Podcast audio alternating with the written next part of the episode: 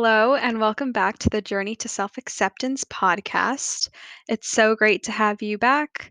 And today's episode is going to focus on finding peace with being alone. But before we get into that, let's revise what we know what we went over last time.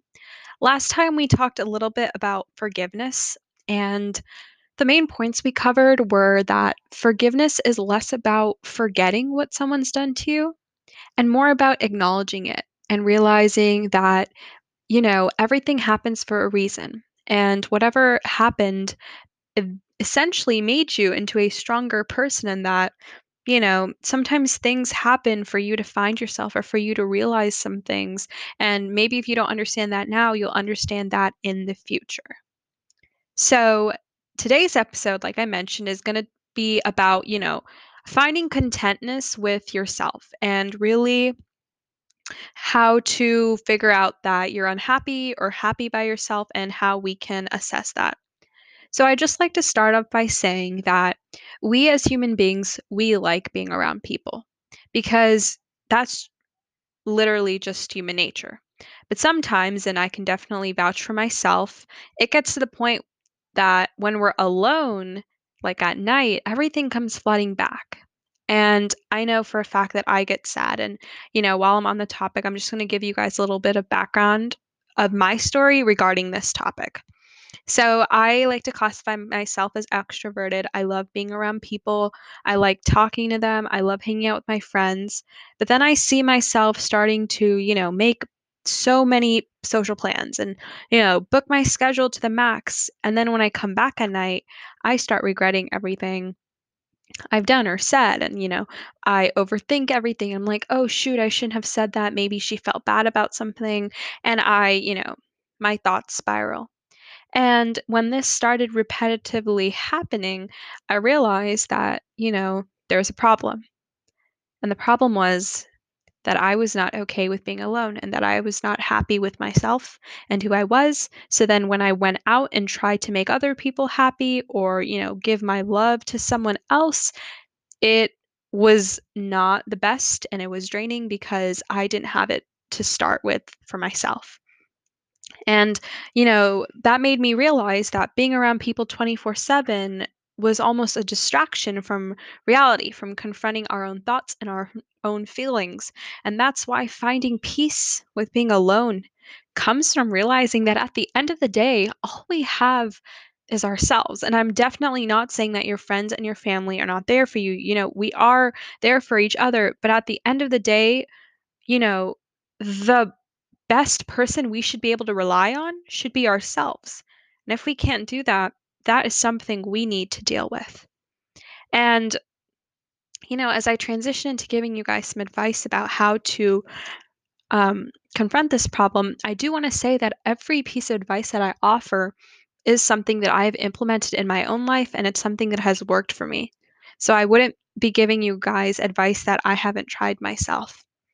So, speaking of advice, let's talk a little bit about what we can do to, you know, work a little bit more towards finding happiness within ourselves and with being alone. So, the first thing that I tried is just taking care of myself. I started doing the things that I love to do.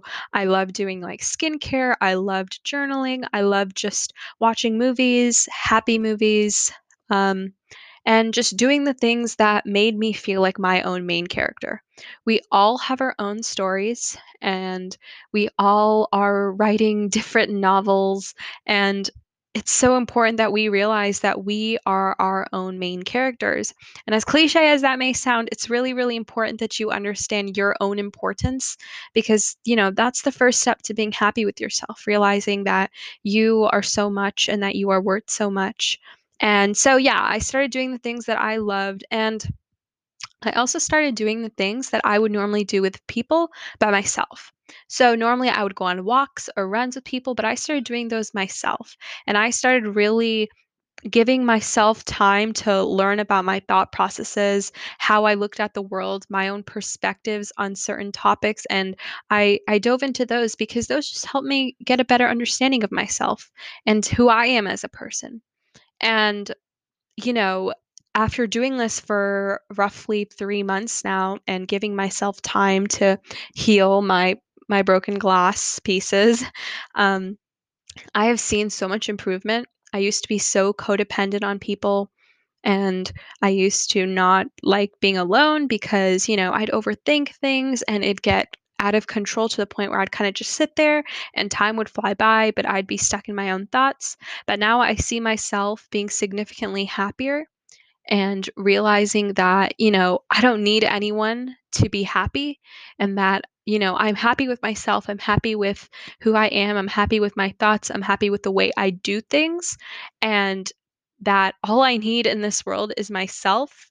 And, you know, that may make it seem like, oh, she's putting herself first. But sometimes we need to put ourselves first.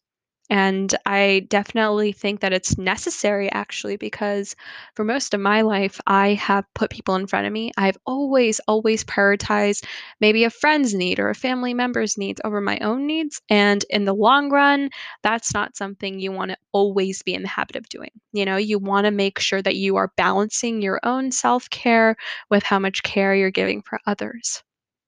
And so, um, that was a little bit about my journey, and I offered you guys some advice on the way. And I really just want to close with the idea that, you know, happiness starts with you. It's the same concept as, you know, you should love yourself before you go and love someone else because if you don't love yourself, you're only going to get tired or drained if you go on and love others. And so that's why I'm really, really encouraging you to figure out if you struggle with being alone and really trying to solve the problem because, you know, it only gets harder if you don't confront it. And it's really, really necessary that we are able to understand ourselves first before we go and understand others.